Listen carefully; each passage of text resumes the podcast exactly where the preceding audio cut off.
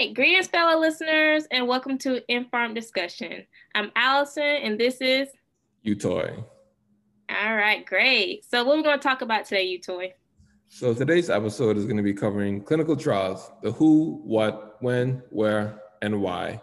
The topics we'll be covering today are the development process and the importance of society, which will entail the safety and efficacy, the removal of physician bias, newfound treatments, and the answer to this question What's the biggest obstacle for clinical trials?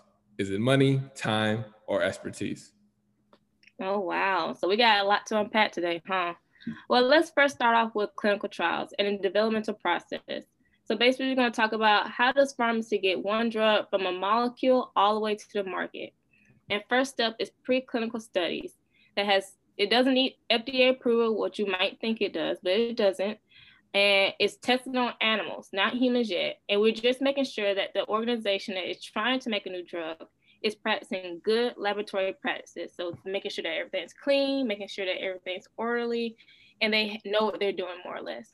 So, so, so essentially, the research groups are just trying to get their tools and proper technique down pat.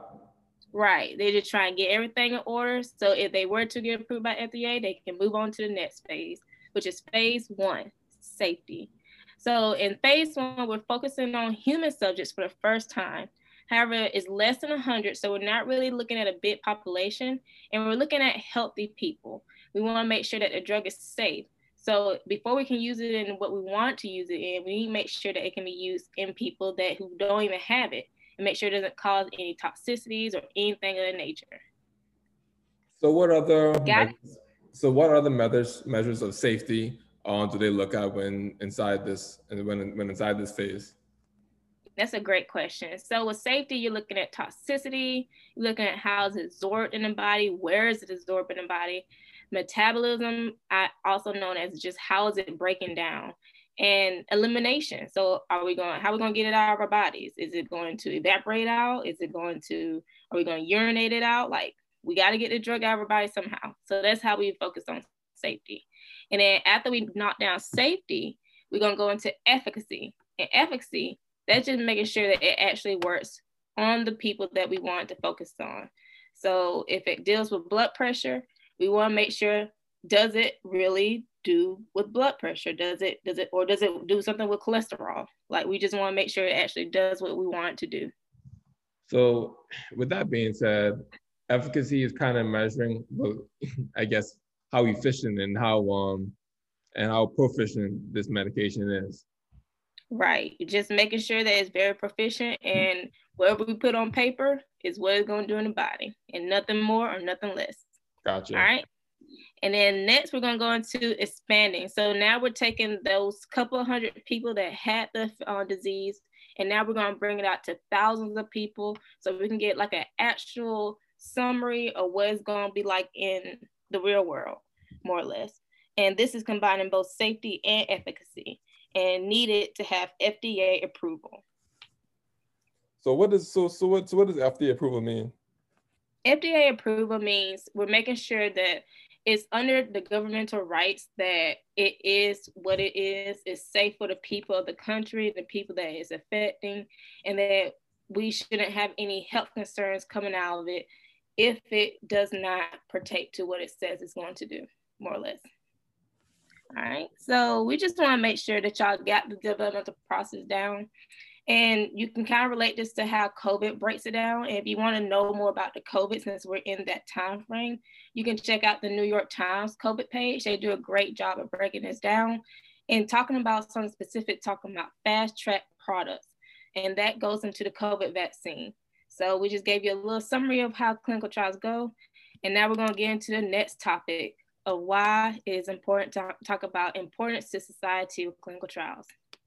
Utoy bring us in. Right, all right, all right. So let's talk about the importance of safety and efficacy to society. So why is this desired? So to simply unpack safety, this is um, going to be mainly focusing on the type and likelihood of adverse effects. What are adverse effects? Just another term for side effects. So we're going to measure like how how um intense these side effects can be, and if it's really worth it, if it's um it, if it's really worth it as a drug. So essentially, for example, are we going to bring a drug to market that's going to make you lose three limbs just to solve a common cold? No. So we're so we're going to look at the risk, the risk and uh, the risk and reward ratio and see where this drug falls in line with that. Um, so safety has been a part of the law when it comes down to medication and food, and since 1938 in the Food, Drug, and Cosmetic Act, and that's essentially what all safeties um, encompasses when it comes down to um, bringing a drug to market. Now, when it comes to efficacy, efficacy, like um, my friend Allison said, is the ability to produce a desired result. Does it work? Does it do what we said it will do? And this is gonna see if it's gonna cure the common cold at all, regardless if it's gonna remove all the limbs. Is it gonna do its job?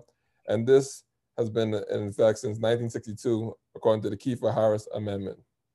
Oh wow! So you're saying that to make a drug safety and efficacious, it has it's in law that it has to be safety and um has efficacy, good efficacy. Of course, we got to keep the people safe. We got to make sure it works, and we got to make sure it's safe. If not, then how can we really serve the people and effectively? Very true. Very true. Following to that, we as pharmacists and clinicians, we take out physician bias. You may ask, what is physician bias? So what physician bias is essentially is off-label prescribing. A lot of physicians in practice tend to deem different medications appropriate that aren't directly FDA approval, that aren't, that aren't under direct FDA approval for a certain type of uh, disease state or cause. So for example, all, oral contraceptives are used for use as oral contraceptives. They're used to um, to um, to to hinder pregnancy, whereas some doctors may prescribe oral contraceptives as a means to uh, satiate acne. So that's an example of off-label uh, off-label prescribing. Whereas these physicians have the prescribing ability to do this because if a medication is given evidence to show, if, if medication is given evidence to show that it's able to uh, perform an action that isn't directly FDA approved, they have the ability to prescribe it. Um, so clinical trials provide guidance and structures which allows pharmacy and the healthcare industry to be very relevant and ever changing. Wow. So you mean without clinical trials, doctors could be just giving out any type of medication they feel fit? I mean, essentially, yeah, because, but it kind of also gives them guidance because when the clinical trial goes through, for example, uh, Viagra, that medication was primarily used for as a as a blood pressure medication, as a as a heart medication. But as they went through the research and went through the trials, they saw that it had a different use in the form of um, uh, create, create creating erections inside men. So yeah, Viagra can still be used in some form as a blood pressure medication, but its primary FDA approval is for erectile dysfunction. Oh wow, that's awesome. Well, being that is going to bring us into newfound treatment possibly. If, if it takes out um, bias from the physician this could bring new newfound treatment. And with that being said it's like saying that we can improve therapeutic regimens for better outcomes and convenient use. So if say like there's many medications for diabetes for instance there's pills there's insulin um, you can have the tracker um, um, blood glucose to make sure that you're not, not hypoglycemic or hyperglycemic. And with those type of with clinical trials, you can find out different ways to handle and control diabetes. And one that would be something called a sugarBEAT, which I found very fascinating. It's basically being able to check your Medicaid um, blood glucose without having to prick yourself three to four times a day. You just put it on your skin, your arm, and you just take the scanner and it shows you instantly. You don't even have to keep pricking yourself. And that's what clinical trials do. Clinical trials makes it a lot easier and more convenient to find new ways to treat the same chronic disease. And so clinical trials also lead out to discoveries for rare diseases, COVID, and it's just basically a never ending ongoing process of science, more or less. So you mean never ending when you mean ongoing? So what is so so so what essentially does that mean? Does it mean that we're never gonna have enough medications? I don't know about that because I feel like that that's a really good question, honestly. I think there we would have enough medications. I think it's basically just taking whatever we make and building upon that. So we can come up with just that one regimen. I feel like sometimes the goal is to just have that one sweet spot where you figure out and control and you defeat or you eradicate wherever the problem the patient's having instead of having multiple different types. And so I think clinical trials kind of adds into that never ending because you're constantly trying to find the better option. And it's ongoing because you never know what's going to happen at the end of the day. There's mutations in viruses, there's newfound disease states coming up. You never know. But that's why we had clinical trials to try to lessen that load and try to make life easier for the next patient. Gotcha. Great. And so that brings us into what's the biggest, biggest obstacle for clinical trials? And it's kind of concerning. Um, there's a lot of different ways you can look at it. Um, I feel like you can look at it from the research perspective. Is there a lack of researchers? It takes plenty of years to, of education and experience to get in these type of professions to make something that one day, one day is a molecule that you can't even see with the naked eye to being a whole tablet for a whole a child with a rare disease. Like it takes years to do that. They don't just bring anybody off the street with that. And so it's a difficult information to grasp because each and every day is new information. So are there a lack of re- researchers for this? What about location? What do you think about location? Do you think location could be something bad for clinical trials?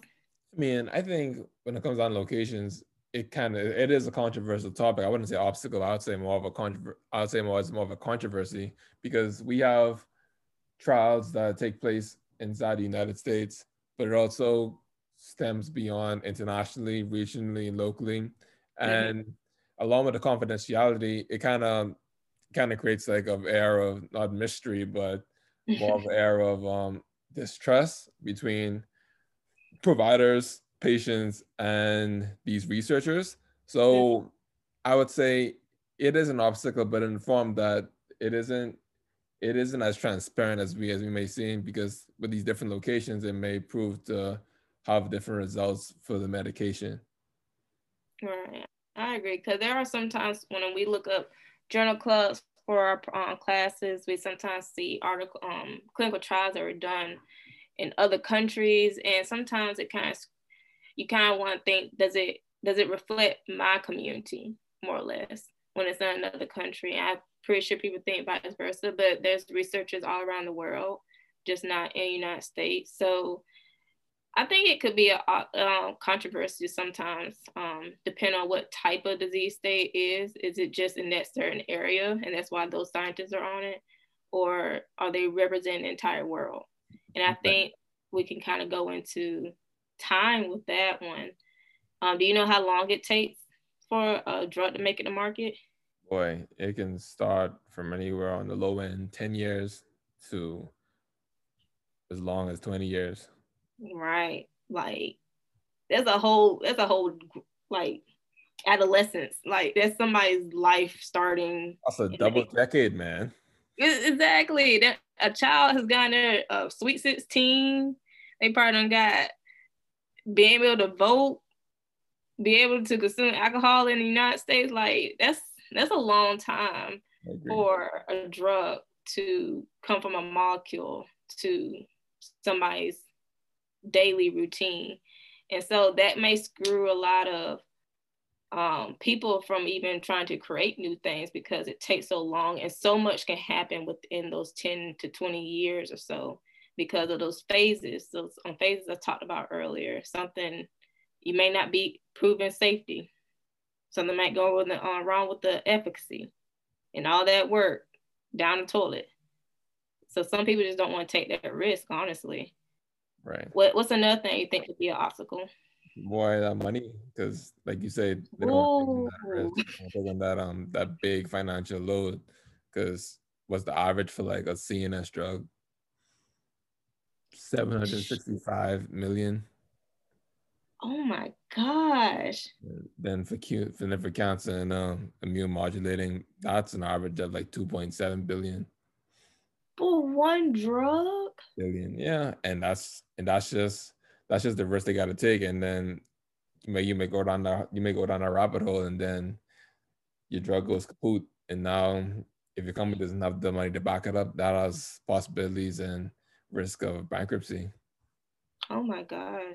Yeah, that's very true. That people people forget about that part sometimes because they so chopped up on finding the whatever the drug is that they forget that they probably gonna be spending millions and possibly now billions to look like dollars on a drug and and you just hope that people will pay for it or buy it. And that's probably some of the reason why drugs are like in the thousands for one dose, especially for the drugs for the disease states that probably need the drug.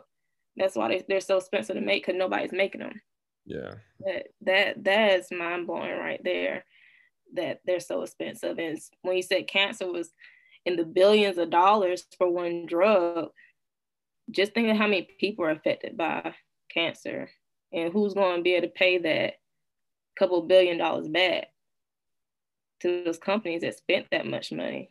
And right. the company can't even use the drug, and they're out, like you said, bankrupt.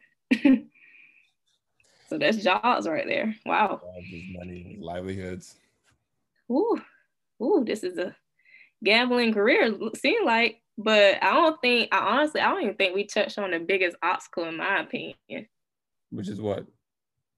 Human participation. Yeah, yeah, that's important. People are important. Yeah, I forgot about that. That's that's important. Like, yeah, like you can't you can have all the researchers in the world, you can have all the locations, you can have the time. Shoot, you might even have the money, but if you don't have the people to like back all that up, what you doing it for? Speaking about time, I think we're starting to run out a little bit of time. Maybe we can oh. pick this up inside our next showing in the part two. Uh oh, we gotta do a part two. You gotta do a oh, part two. Man.